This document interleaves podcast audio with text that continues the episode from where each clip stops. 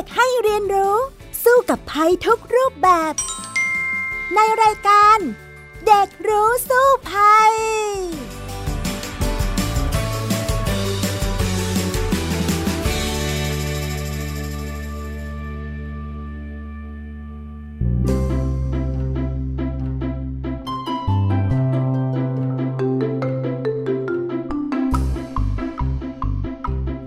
สวัสดีค่ะ คุณผู้ฟังคะ กลับมาพบกันในรายการเด็กรู้สู้ภัยเช่นเคยนะคะ ซึ่งวันนี้ค่ะดิฉันดารินกำเนิดรัฐ มาพร้อมน้องแท็ทีพบเกรียงปริญญากิจนั่นเองนะคะ สวัสดีค่ะแท็สวัสดีครับค่ะ สวัสดีคุณผู้ฟังด้วยนะคะสำหรับวันนี้สิ่งที่จะมาพูดคุยกันนั้น ก็คืออะไรคะให้น้องแท็เฉลยก็แล้วกัน ก็คือเรื่องอันตรายจากสารพิษ และสารเคมีภายในบ้านนั่นเองครับพี่ดารินอืมทำไมถึงอยากคุยเรื่องนี้ล่ะคะ ก็เพราะว่าหลาย ๆ คนนะครับ ก็คิดว่าการอยู่ในบ้านอาจจะปลอดภัยกว่าการอยู่ข้างนอกนะครับ แต่ความจริงแล้วไม่ใช่เลยครับผม มันอันตรายพอๆกันเลยครับ เพราะว่าในบ้านนั้นก็มีทั้งสาร เคมีสารพิษต่างๆ อยู่ทุกที่ไปหมดเลยครับ แล้วก็จากครั้งที่แล้วที่เราคุยกันเรื่องอันตรายจากสารสักล้างภายในบ้านใช่ไหมครับครั้งนี้ก็เป็นเรื่องสารเคมีภายในบ้านนั่นเองครับอ๋อมันมีสารเคมีที่แฝงอยู่ในหลาย ๆ สิ่งที่เราคิดไม่ถึงเยอะทีเดียวแล้วก็มีอันตรายมากเลยนะคะ ฉะนั้นเดี๋ยวไปคุยกันเลยในช่วงแรกค่ะ ช่วงรู้สู้ภัยค่ะ ช่วงรู้สู้ภัย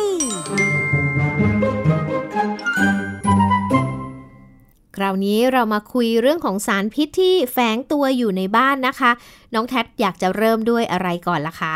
ก็ทีแรกที่ผมอยากจะมาพูดคุยกับพี่ดารินในวันนี้นะครับ ก็คือบริเวณพื้นผนังบ้านนั่นเองครับ ผมมเมื่อพูดถึงพื้นผนังบ้านนะครับ ผมก็มักที่จะนึกถึงสีทาบ้านครับค่ะ ซึ่งแน่นอนว่าพวกนี้นะครับ สีพวกนี้ก็มีสารเคมีใช่ไหมครับพี่ดารินค่ะ มันก็มีทั้งสารตะกัวสารไซลีนและอื่นอีกมากมายเลยครับ พวกนี้มันทำให้เกิดอันตรายอะไรต่อร่างกายได้บ้างไหมครับ โอ้ก็ค่อนข้างเยอะทีเดียวนะคะ เป็นเรื่องเป็นราวไปจนถึงองค์การอนามัยโลกเนี่ยเขาออกมาเตือนทีเดียวนะสำหรับเรื่องนี้นะคะ อย่างแรกเนี่ยเราต้องรู้จักกับสีทาบ้านก่อนนะ ซึ่งมันจะมี 2 ลักษณะด้วยกันนะคะคคือมันก็คือเป็น สารนำสีในองค์ประกอบของตัวสีทาบ้านเนี่ยจะมีสารที่มันให้สีนั่นแหละเนาะแล้วก็บางบางทีเนี่ยมันจะต้องมีชั้นฟิล์มที่ทำให้มันยึดติดกับผนังด้วย ลักษณะที่เรียกกันว่าเป็นคล้ายๆ กาวนั่นเองนะ แล้วก็มีสารนำสีประเภทละลายน้ำได้ กับประเภทละลายได้ในน้ำมัน ฉะนั้นเนี่ยประเภทที่ละลายในน้ำมันเนี่ยมันจะมีสารประกอบที่เป็นน้ำมันที่มีกลิ่นแรงกว่า แบบน้ำด้วยนะคะ ซึ่งตรงนี้เนี่ยหลาย ๆ คนก็บอกว่าอุ้ยถ้าทาแบบน้ำมันไปเนี่ยเม้นมากเลยนะ แล้วไอ้เจ้าสารนำสีนี่แหละ มันจะมีการระเหยออกมาได้นะแล้วก็มีพิษด้วยนะคะ ถ้าหากว่าได้รับพิษของมันไปนะไม่ว่าจะเป็นแบบน้ำ หรือว่าแบบน้ำมันนั้นนะคะ มันทำให้เกิดอาการคลื่นไส้อาเจียนปวดศีรษะ ระคายเคืองเยื่อบุจมูกแล้วก็ตาได้นะคะ ความเป็นพิษเนี่ยมันก็มาจากหลายส่วนที่มันเป็นส่วนผสมในตัวนี้นี่เอง ซึ่งส่วนหนึ่งเนี่ยมันมีสารตะกั่วผสมอยู่ด้วยนะ แต่นอกจากนั้นแล้วเนี่ยมันยังมีอย่างอื่นผสมอีกนะ อย่างเช่นโครเมียมนิกเกิลสารหนูอะไรอย่างเงี้ยที่มันแทรกซ้อนอยู่ในสี ดูแล้วมันเป็นอู้สารที่เราฟังแล้วเนี่ยมันอันตรายมากทีเดียวนะคะ บางทีเนี่ยมันมีทินเนอร์ด้วยที่ได้ยินไหมที่คนเขาเอาไปสูดดมอ่าได้ยินอ่าเป็นเหมือนคล้ายๆ ดมกาวดมสารพวกนี้เนี่ยก็ทำให้เมาได้ด้วยนะ ซึ่งก็เป็นอันตรายเลยทีเดียวนะคะ ฉะนั้นเนี่ย ก็จะต้องระมัดระวังเรื่องของการสูดดมเป็นเวลานานๆค่ะ เขาบอกว่าพิษเรื้อรังจากการสูดดมเป็นเวลานานๆเนี่ยทำให้อวัยวะในร่างกายเนี่ยเสื่อมสมรรถภาพนะคะ เช่น เกิดการทำลายของเยื่อบุระบบทางเดินหายใจ เยื่อบุจมูกจะมีเลือดออกผนังถุงลม แล้วก็ผนังหลอดเลือดฝอยในปอดจะถูกทำลาย และทำให้เกิดอาการปอดอักเสบ หายใจล้มเหลว นอกจากนั้นเนี่ยอาจจะมีผลกับเรื่องของการสร้างระบบเม็ดเลือด ระบบหัวใจ ระบบทางเดินอาหาร ระบบทางเดินอาหารทางเดินปัสสาวะต่างๆ ด้วยนะคะ ดังนั้นเนี่ยมันค่อนข้างอันตรายทีเดียวนะคะ ก็มีการเตือนกันนะว่า เวลาเราไปทาสีอาคารใหม่ๆเนี่ยต้องพยายามหนึ่งหลีกเลี่ยง ไม่ให้สีนั้นเนี่ยเข้าไปสู่ร่างกายของเรา แล้วก็ต้องสวมหน้ากากป้องกันละอองแล้วก็สารพิษด้วย แล้วก็อย่าไปสูบบุหรี่หรือรับประทานอาหารในระหว่างที่ไปทาสีอยู่อย่างเงี้ยนะแล้วก็พอเสร็จแล้วเนี่ยรีบอาบน้ำทำความสะอาดร่างกายเลย และถ้าหากว่าแพ้ก็ต้องไปรีบพบแพทย์นะคะ ที่สำคัญต้องเก็บสีให้ห่างจากเด็ก อาหารแล้วก็เปลวไฟด้วย เพราะว่ามันติดไฟได้นั่นเองนะคะ น้องแท็ดคะอืมครับผมถ้างั้นเวลาที่เราดมกลิ่นพวกนี้ไปมากๆ มันก็เป็นอันตรายมากเลยใช่ไหมครับ ใช่ค่ะ มันก็ จะมีอันตรายนะคะ แพทย์เนี่ยก็เคยออกมาเตือนนะจากทางกรมควบคุมโรคนะคะครับบอกว่าพนักงานออฟฟิศอะค่ะที่นั่งทำงานในพื้นที่ที่มีการตกแต่งอาคารแล้วก็ทาสีเนี่ยมีโอกาสที่จะได้รับอันตรายจากการสูดดมกลิ่นสีนะ เพราะว่ามันมีส่วนผสมของตัวทำละลายที่เป็นอันตราย มีชื่อว่าโทลูอิน พอสูดดมเข้าไปมากๆนะ มันจะมีผลกับระบบประสาทหนึ่งคือทำให้เวียนหัวมึนหัว คลื่นไส้อาเจียนค่ะ แต่อาการเหล่านี้มันหายได้เมื่อเราออกไปนอกอาคารเนาะออกไปไกลๆกลิ่นสีพวกนั้นนะคะและถ้าหากว่าเรายังทนอยู่เนี่ย มันจะเรื้อรังบางทีเนี่ยทำให้ความจำสับสนเลอะเลือน แต่ว่ายังไม่มีหลักฐานนะว่ามีคนที่ป่วยแบบถาวรจากการไปดมกลิ่นสีแบบนี้นะคะ เพราะว่า อาการเหล่านี้จะเกิดขึ้นหลังจากการสูดดมไปประมาณสักครึ่งชั่วโมงค่ะ พอสารเหล่านี้เมื่อหายใจเข้าไปผ่านปอดเข้าสู่กระแสเลือด มันก็จะไปยังสมองได้ในเวลาไม่กี่วินาทีนะ แล้วอาการมันจะออกราวๆครึ่งชั่วโมงให้หลัง แล้วทีนี้เนี่ยอาการมันจะหายไปได้เองเลย ทันทีที่เราออกจากพื้นที่หรือว่ากลับบ้าน ดังนั้นเนี่ยก็พยายามหลีกเลี่ยงก็จะเป็นสิ่งที่ดีกว่านะคะน้องแชทอ๋อครับผม แล้วเมื่อผนังของเราโดนน้ำทำให้มันเปียกชื้น มันจึงแตกเป็นชิ้นๆนะครับค่ะ ถ้าเราเอามือไปจับเลยมันมีเป็นอันตรายมากไหมครับ ไปจับเนี่ยมันไม่อันตราย แต่ว่าถ้าหากว่าเด็กๆเข้าไปเนี่ยมันมีข้อมูลเหมือนกันนะว่า เด็กไม่รู้อะค่ะก็ไปแกะเล่นไง แกะไอ้ที่ครับลอกๆออกมาเล่นแล้วก็เอาใส่ปากกินเข้าไป อันนี้เนี่ยเรียกว่าเป็นอันตรายมากทีเดียว เพราะว่าเสี่ยงที่ทำให้ได้รับสารพิษจากตะกั่วมากที่สุดเลยนะคะ องค์การอนามัยโลกเนี่ยเขาบอกว่า โรคปัญญาอ่อนจากสารตะกั่วเนี่ยเป็นหนึ่งใน 10 ของโรคร้ายแรงที่สุดจากสภาพแวดล้อม แต่ว่าป้องกันได้นะ ดังนั้นเนี่ยเขาพบด้วยนะคะว่าทั่วโลกเนี่ยมีเด็กป่วยจากสารตะกั่วจากสิ่งแวดล้อมเนี่ย มากถึง 6 0แสนคนต่อปีทีเดียว ฉะนั้นเนี่ยต้องระมัดระวังนะ โดยกลุ่มที่เสี่ยงได้รับสารพิษตะกั่วเนี่ยก็คือเด็กอายุต่ำกว่า 6 ปีค่ะ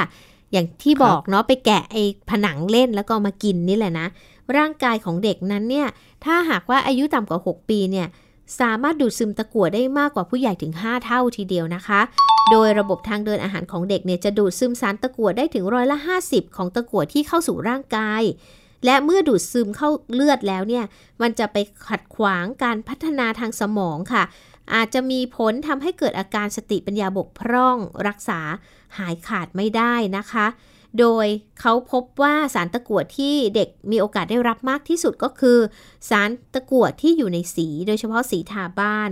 แล้วก็สถานที่ที่ต้องใช้ชีวิตมากที่สุดในแต่ละวันนั่นเองค่ะ อืมครับพี่ดารินครับ แล้วพอดีว่าผมก็เคยไปเห็นพื้นที่บางส่วนของผนังที่มันแตกร้าวครับ ผมอืมน้ำมันก็เข้าไปอยู่ในนั้นนะครับผมค่ะผมสงสัยมากๆ ผมก็เลยเอามือไปเจาะแล้วก็เอาน้ำออกมา อืมแล้วเป็นไงคะโอ้โห สีผนังก็หลุดออกมาพร้อมกับน้ำที่ออกมาจากตรงนู้นเลยครับผมค่ะแล้วผมก็เห็นสังเกตนะครับมันมีรอยแดงๆด้วยอืมในนั้นมันเป็น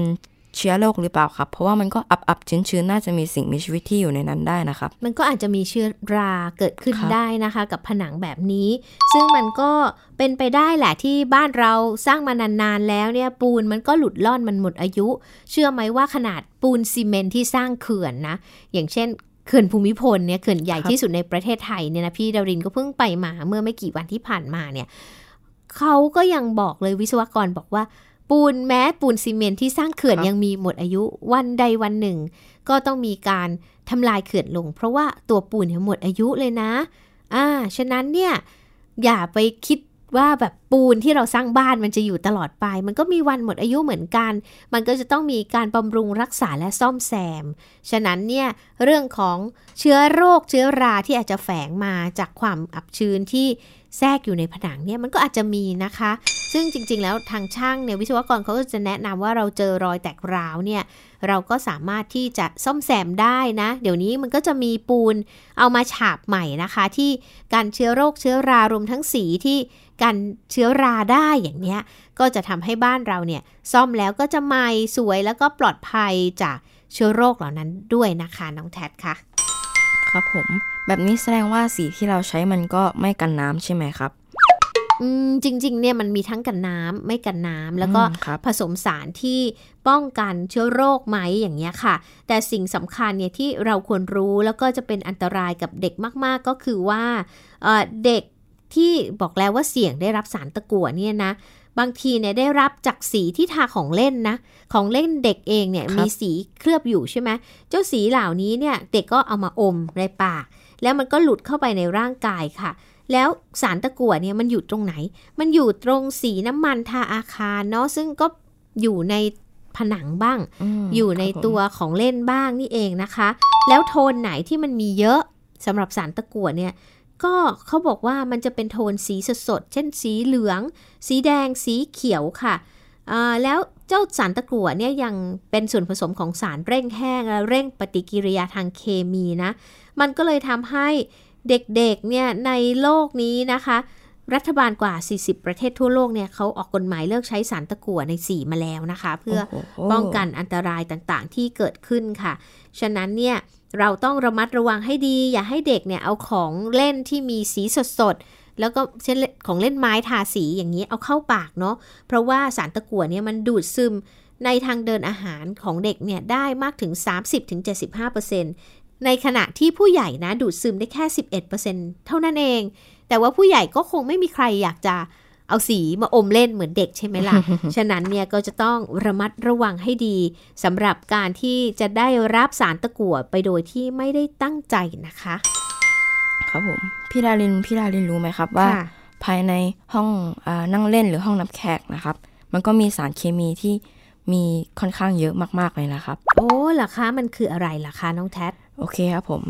อ่าที่แรกนะครับก็คือพรมสีทาบ้านน้ำยาย้อมผมอะไรพวกนี้นะครับผมอื สารเคมีอันนั้นนะครับก็คือสารประกอบอินทรีย์ระเหยง่ายครับผมค่ะซึ่งผลเสียก็คือมันสามารถจะทำให้เป็นโรคทางเดินหายใจได้ อ่อนเพลียแล้วก็ทำลายระบบประสาทบางส่วนนะครับผม ซึ่งถ้าเราได้รับสารนั้นเป็นเวลานานๆ อาจจะทำให้เกิดโรคมะเร็งได้ด้วยนะครับพี่ดาริน อ๋อ อันนี้เนี่ยเขาเรียกกันว่าสารฟอร์มาลดีไฮด์ใช่ไหมคะ ที่เราเรียกกันครับว่ากลิ่นใหม่ใช่ไหมใช่ครับ อ่าพอซื้อเฟอร์นิเจอร์ไม้ หรือว่าเป็นผ้ามามันมีกลิ่นอย่างเงี้ยฉุนๆติดมาใช่เนาะครับอ้าวแล้วถ้าอย่างนั้นแล้วเนี่ย เราจะทำยังไงดีล่ะคะน้องแท็ดก็สารพวกนี้นะครับ มันก็เป็นอันตรายเนาะเราก็ต้องทำให้พื้นที่ในบ้านของเราปลอดโปร่งครับ ด้วยการ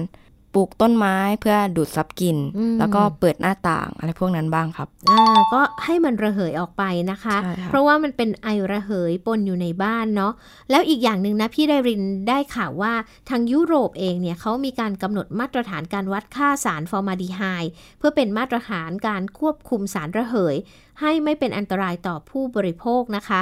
โดยที่เขาจะกำหนดเป็นมาตรฐานสากลสำหรับงานผลิตเฟอร์นิเจอร์ด้วยนะคะ ก็ บางคนนี้ก็เลยบอกว่าต้องครับไปดูซิว่าเอ๊ะมันมีมาตรฐานแบบนี้ไหมถ้ามีมาตรฐานเนี่ย มันก็จะได้ทำให้เราลดการที่จะต้องไปสูดดมสารเหล่านี้ เพราะว่านอกจากระคายเคืองทางเดินอาหารแล้วเขาบอกว่าถ้าสูดดมเป็นเวลานานๆเนี่ยก็มะเร็งได้ด้วยนะคะผมที่ต่อมานะครับที่อยากจะมาคุยกับพี่ดารินก็คือที่ห้องครัวครับผมอืมพี่ดารินรู้ไหมครับว่า ในกระทะเนี่ยครับเขาก็ใช้สารเคมีอันหนึงนะครับก็คือสารฟูออรินในการเคลือบกระทะเพื่อไม่ให้อาหารมันติดกับกระทะครับผมโอ้แล้วมันมีอันตรายอย่างไรบ้างคะ เจ้าสารตัวนี้ค่ะครับผมก็มีผลต่อการทำงานของไซรอยด์นะครับผมอีกทั้งยังมีผลต่อภาวะการเจริญ พันธุ์ของทั้งชายและหญิง โดยเฉพาะการผลิตไข่ของเพศหญิงด้วยครับผม โอ้ มันก็คือในกระทะเทฟลอนที่เราใช้นั่นเองใช่ไหมคะ ใช่ครับผมอ่าแล้วนอกจากนั้นนะน้องแทดรู้ไหมคะว่ากระทะเทฟลอน หรือว่าหม้อเทฟลอนที่เราใช้กันทั่วไปเนี่ยจริง ๆ แล้วเมื่อมันเข้าสู่ร่างกายของเรานะ มันก็ไม่ได้เป็นอันตรายมากกับมนุษย์นะ เพียงแค่มันอาจทำให้เป็นไข้แล้วก็ร่างกายเนี่ยขับสารพวกเนี้ยออกมาทางของเสียได้นะคะ แแต่ว่ามันอันตรายมากเลยกับสัตว์ครับปีกผมค่ะ สมมุติว่าเราเลี้ยงนกอยู่ใกล้ ๆ ครัว แล้วมันสูดดมไปมากๆนะ มันอาจถึงตายได้เลยนะคะ ฉะนั้นเนี่ยก็ไม่ควรจะเลี้ยงนกอยู่ใกล้ ๆ ห้องครัวเหมือนกันนะอะและที่สำคัญเนาะเจ้าสารเนี่ยถามว่าระเหยออกจากเทฟลอนได้ตอนไหน เขาบอกว่ามันจะระเหยได้ตอนอุณหภูมิอยู่ที่ 327 องศาค่ะ ซึ่งสังเกตได้จากควันแล้วก็กลิ่นไหม้ ที่มาจากกระทะไม่ใช่อาหารนะ ฉะนั้นเนี่ยเรื่องน่ารู้ก็คือว่าปกติเวลาทำอาหารนะคะ กระทะมันจะมีของอย่างอื่นอยู่ใช่ไหมอย่างเช่นน้ำน้ำมัน ผักครับเนื้ออะไรต่างๆ เนี่ยมันจะดูดซับความร้อนออกจากกระทะทำให้ตัวกระทะเนี่ยมีอุณหภูมิอยู่ที่ประมาณแค่ 100ถึง220 องศาเท่านั้น แต่ว่าถ้าหากว่าเราเอากระทะเปล่าๆไปตั้งบนเตา มันจะสูงได้ถึง 300ถึง400 องศา ซึ่งเป็นจุดหลอมเหลว ก็เลยทำให้สารพิษนั้นระเหยออกมาได้นั่นเอง ฉะนั้นแล้วเนี่ยถ้าหากว่าเราจะใช้พวกกระทะเทฟลอนแบบนี้นะคะ ก็ไม่ควรเอาตัวมันเปล่าๆไปตั้งบนไฟซะก่อน เพราะว่ามันอาจจะเกิดจุดที่มันระเหยสารพิษพวกนี้ออกมาได้นะคะ อืมครับผม พี่ดารินครับแล้วพลาสติกที่เอาเข้าไปในไมโครเวฟเมื่อโดนของร้อนมันจะเกิดสารเคมีหรือสารพิษขึ้นใช่หรือเปล่าครับ จริงๆก็คือใช่นะคะ เพราะว่ามันจะมีสารตัวหนึ่งที่ชื่อว่า BPA อยู่ในครับพลาสติกนะ มันจะอยู่ในพลาสติกหลาย ๆ อย่างเลยทีเดียว แล้วก็ถ้าเราไปสังเกตดี ๆ เนี่ย ที่ขวดนมและอาหารกระป๋องเนี่ยหลายอันทีเดียวเนี่ยจะเขียนว่า BPA free นะคะ ก็คือไม่มีสารตัวนี้ เพราะว่ามันเป็นสารอันตรายค่ะ มีผลกับฮอร์โมน การเผาผลาญระบบประสาท และมี ผลต่อมะเร็งด้วย แล้วก็ภูมิคุ้มกันอาจจะบกพร่องได้นะคะ เขาก็บอกว่าให้หลีกเลี่ยงสารเจ้าตัวนี้ หรือว่าไปใช้พลาสติกที่เขียนว่า BPA free ซึ่งส่วนใหญ่เวลาสมมุติว่าเอ่อเขาไปซื้อขวดนมเด็กเนี่ย ส่วนใหญ่เลยก็จะเห็นว่ามันเขียนอย่างนั้นอยู่แล้ว แต่ทีนี้ถ้าเป็นอย่างอื่นล่ะ พลาสติกอย่างอื่นเนี่ยบางทีเราก็ไม่ทันสังเกตเนาะเป็นกล่องอาหารเป็นนู่นเป็นนี่เราก็เอาใส่เข้าปุ๊บในไมโครเวฟเราก็อุ่นเลยอะไรอย่างเงี้ยหรือแบบเราซื้ออาหารมาจากร้านสะดวกซื้อใช่ไหมเราก็มีมีแพ็คมาแล้วอะ่ะ เป็นอาหารที่แบบจะทานเลยอย่างเงี้ยเราก็เอาใส่เข้าไปทั้งอย่างนั้นเนี่ย มันก็ไม่แน่ใจว่ามัน BPA ฟรีหรือเปล่าใช่ไหมฉะนั้นทางที่ดีที่สุดที่อยากแนะนำนะคะ ก็คือว่าเราก็เอามันน่ะมาใส่ในจานกระเบื้องที่บ้าน หรือว่า เป็นพวกเซรามิกซะอย่างเนี้ย หรือว่าเป็นไม้วัสดุธรรมชาติแบบเนี้ยค่ะ มันก็จะปลอดภัยกว่านะ แต่บางทีน้องแท็บที่บ้านเนี่ยครับ เอาของที่ใส่ไมโครเวฟเนี่ยทำยังไงบ้างคะ ใส่ภาชนะแบบไหนยังไง ของผมนะครับก็จะมีถ้วยแก้วอยู่เลยครับ เป็นแบบคล้ายๆ กับถ้วยเซรามิก หรือบางครั้งก็อย่างบางครั้งผมซื้อมาใช่ไหมครับอืมผมก็จะเอาอุ่นใส่จานสมมุติว่ามันผมไม่แน่ใจอืมอืมใช่ เพราะว่าบางครั้งผมก็ไม่ค่อยชอบ เอาพลาสติกที่แบบเขาเอามาให้มาใส่ไมโครเวฟเลยเพราะว่ามันน่ากลัวครับ ก็กลัวเหมือนกันใช่ไหมแต่บางทีบางคนนี่เขาก็จะใช้ฝาครอบเป็นพลาสติกเหมือนกันนะ อันนี้ที่บ้านน้องแท็ดนี่ทำยังไงคะก็ถ้ามันเป็นอย่างนั้นนะครับ ผมก็ กลัวเหมือนกัน ผมก็เอาใส่จานเหมือนเดิม แล้วก็อุ่นไมโครเวฟเลยครับ อ๋อ จริง ๆ แล้วนะมันก็มีวิธีนะ มันจะมีเป็นฝาแก้วครับอ่าที่ที่เอามาครอบได้ หรือไม่งั้นก็จะเป็นพวกเซรามิก มันก็จะมีเป็นเหมือนฝาเนี่ยเอามาครับปิดผมแทนนะ หรือบางทีไม่มีจริงๆนะคะ ใช้จานครอบไปอีกอีกจานหนึ่งเนี่ย มันก็จะช่วยได้เหมือนกันทำให้อาหารไม่กระเด็นไปเลอะเทอะในไมโครเวฟเนาะ บางทีเนี่ยเราเห็นพลาสติกเราก็ไม่แน่ใจไงว่ามันจะเหมือนขวดนมเด็กไหม BPA ฟรีอะไรอย่างนี้นะคะ ก็อาจจะเป็นทางหนึ่งที่ช่วยให้เรารู้สึกดีขึ้นจริงไหมคะน้องแท็ดครับผมค่ะพี่ดารินครับผมก็เคยสังเกตด้วยนะครับว่าอืมบางครั้งในเวลาที่เราเปิดน้ำออกมา มันก็มีสีแปลกค่ะๆแล้วก็มีกลิ่นแปลกๆด้วยมันเป็นเพราะสารตะกั่วหรือเปล่าครับอ่าจริง ๆ แล้วเนี่ยในน้ำเนี่ยค่ะเขาก็บอกว่าบางครั้งเนี่ยท่อมันอาจจะเป็นโลหะ มันอาจจะมีการละลายออกมาได้ ดังนั้นเนี่ยก็ต้องระมัดระวัง แต่ส่วนใหญ่ที่มันเป็นสีแปลกๆนะครับมันคืออาจจะเป็นตะกรันหรือเคยรู้จักตะกรันไหมว่ามันคืออะไร ไม่แน่ไม่รู้จักเลยครับอ่ามันอาจจะเป็นการตกตะกอนนะคะของสารต่างๆ ที่มันอยู่ในในน้ำแล้วอยู่ในท่อเก่าๆอย่างเงี้ย พอเราเปิดออกมาปุ๊บมันก็เลยดัน แรงดันน้ำมันดันตึ้ง มันทำให้ไอ้เจ้าตัวตะกันแบบเนี้ยมันหลุดออกมากับน้ำด้วย แต่ว่าถ้าเราเปิดไปสักพักหนึ่งมันก็จะไหลออกไป ดังนั้นเนี่ยน้ำที่เปิดมาใหม่ๆอะก็ไม่ควรที่จะเอามาใช้นะทิ้งไปก่อนสักนิดหนึ่งแล้วก็ค่อยใช้ หรือบางครั้งเราไปตามโรงแรมต่างๆ เนี่ย มันจะมีน้ำข้างท่อนะ เปิดมาปุ๊บมันจะมีกลิ่นเคยเคย เคยเป็นไหมอ่าเคยเคยเจอครับอ่ามันจะมีกลิ่นเหมือนฉุนๆนิดนึงอย่างเงี้ยค่ะ มันก็อาจจะเป็นน้ำค้างครับท่อผมเราก็ไม่ควรจะเอาน้ำเนี่ยมาใช้เหมือนกัน ก็คือทิ้งไปก่อนให้มันเป็นน้ำปกติ น้ำใหม่ที่เข้ามา มันก็น่าจะปลอดภัยต่อสุขภาพของเรามากกว่าจริงไหมคะน้องแท็ดครับผมอะตอนนี้นะคะก็ยังมีเรื่องเกี่ยวกับทางรอดเหมือนกันเนาะกับสารพิษที่อยู่ในบ้านที่เราบางทีก็ไม่ค่อยรู้ ไปคุยกันต่อดีกว่าในช่วงรู้แล้วรอดเลยค่ะ ช่วง รู้แล้วรอด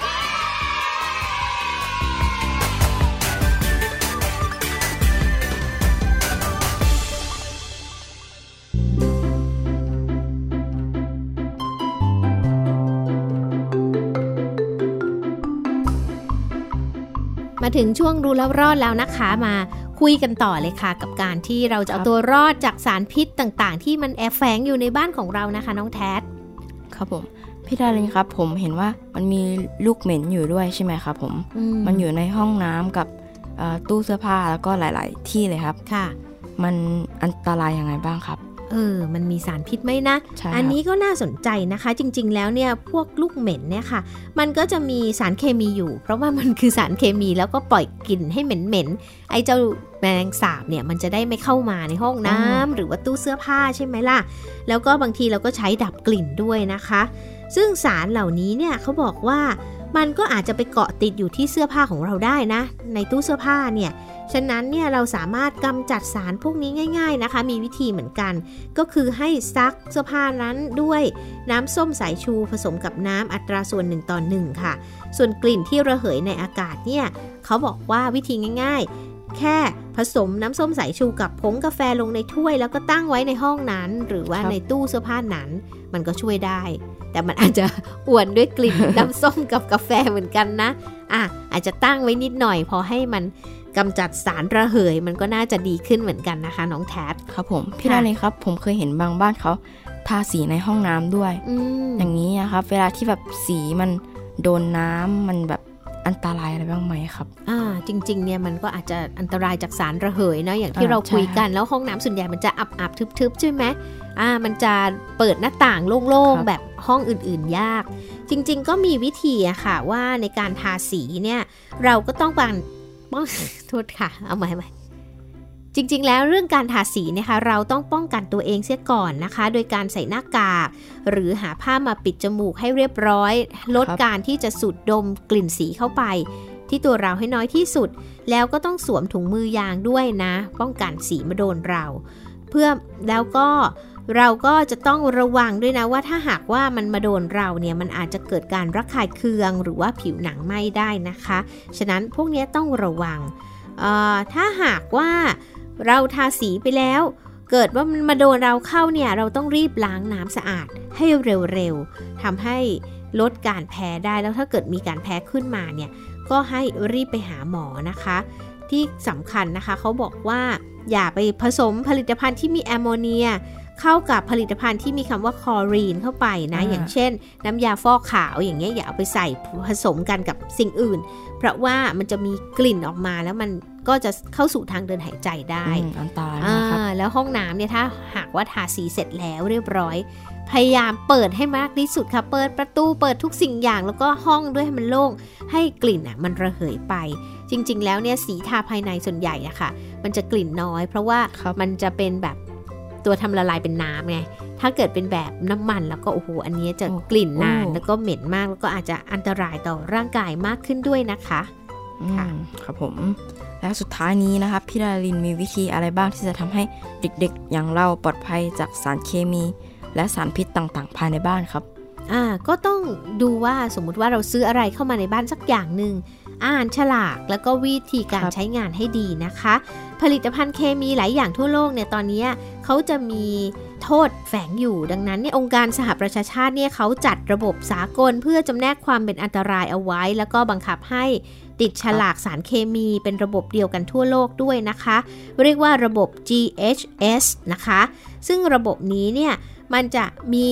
ตราสัญญลักษณ์แสดงความอันตรายคอรับยู่ผมนะ เป็นสัญญลักษณ์สีดำบนพื้นขาวอยู่ในกรอบสีแดง รูปสี่เหลี่ยมข้าวหลามตัด ทั้งหมดมี 9 รูปสัญญลักษณ์ด้วยกัน ซึ่งจะสื่อความหมายถึงสิ่งอันตรายต่างๆ ซึ่งเราก็ต้องไปสังเกตดูนะว่าเอ๊ะมันมีตราอะไรอยู่ไหมในของที่เราซื้อมานะ อย่างเช่นมีสัญญลักษณ์ว่าอันตรายแล้วก็ระวังอย่างเงี้ยค่ะ มันก็จะเขียนไว้ หรือว่า ถ้าเป็นข้อความแสดงความอันตรายเนี่ยมันอธิบายเลยนะว่ามันอันตรายอย่างไร เช่น ละออง ลอย ไวไฟ เป็นอันตรายเมื่อกลืนกิน หรือว่าผิวหนังไหม้อย่างรุนแรง หรือว่าทำลายดวงตา บางทีเนี่ยเราซื้อสเปรย์มาลองสังเกตสิคะ มันจะมีละเป็นรูปเปลวไฟ อันนี้คือมันไวไฟอ่าอย่าเอาเข้าใกล้เปลวไฟ คือเราอะต้องสังเกตให้ดีนิดนึงบางทีมันจะมีข้อความแล้วก็รูปสัญลักษณ์ แสดงข้อควรระวังด้วย อย่างเช่นคำเตือนว่า อันตราย เก็บรักษากำจัดเมื่อเกิดเหตุฉุกเฉินให้ทำยังไง เช่น บอกว่า ใช้ในที่อากาศถ่ายเทสะดวก เก็บให้ห่างจากเด็ก ห้ามครับนำภาชนะกลับมาใช้อีก หากถูกผิวหนังให้ล้างน้ำด้วยน้ำสะอาดอย่างเนี้ยเราอาจจะต้องสังเกตมากขึ้นนิดนึงนะครับเพราะว่าเขาบังคับให้เขียนอยู่แล้วแต่เราสังเกตไหมซื้อของมาอืม ไม่ครับ ไม่นั่นราคาสำคัญเลยเนาะสเปรย์ขวดหนึ่งเอามาปุ๊บไม่ได้มองอะไรเลยใช้ไปเรื่อย บางทีเป็นอันตรายได้ นอกจากนั้นเนี่ยค่ะเขาจะมีตัวบ่งชี้ผลิตภัณฑ์ด้วยนะว่า มันมีสารเคมีอะไรเป็นตัวประกอบสำคัญครับอย่างที่เมื่อกี้พี่ดารินบอกไงว่า เอ๊ะ อย่าเอาคลอรีนไปผสมกับอะไร มันก็ต้องอ่านดูว่าไอ้ตัวไหนมันเป็นตัวไหนก่อนที่เราจะเอาอะไรไปผสมกับอะไรนะคะ อ่าและนอกจากนั้น มันก็ยังมีการระบุผู้ผลิตและผู้จัดจำหน่ายด้วย มันต้องมีชื่อที่อยู่หมายเลขโทรศัพท์ของคนที่ผลิตและก็จำหน่ายและหมายเลขโทรศัพท์ฉุกเฉินบนฉลาก แล้วก็มีข้อมูลเพิ่มเติมต่างๆ ซึ่งตัวเนี้ยมันเป็นสิ่งที่จะต้องมีในทุกผลิตภัณฑ์ที่จำหน่ายเลยทีเดียวเพื่อแก้ปัญหาพิษที่เราอาจจะได้รับได้ดังนั้นเนี่ยก็ขอให้ทุกคนเนี่ยลองสังเกตกันให้ดีครับผมนิดนึง สมมุติว่ากระป๋องนี้มี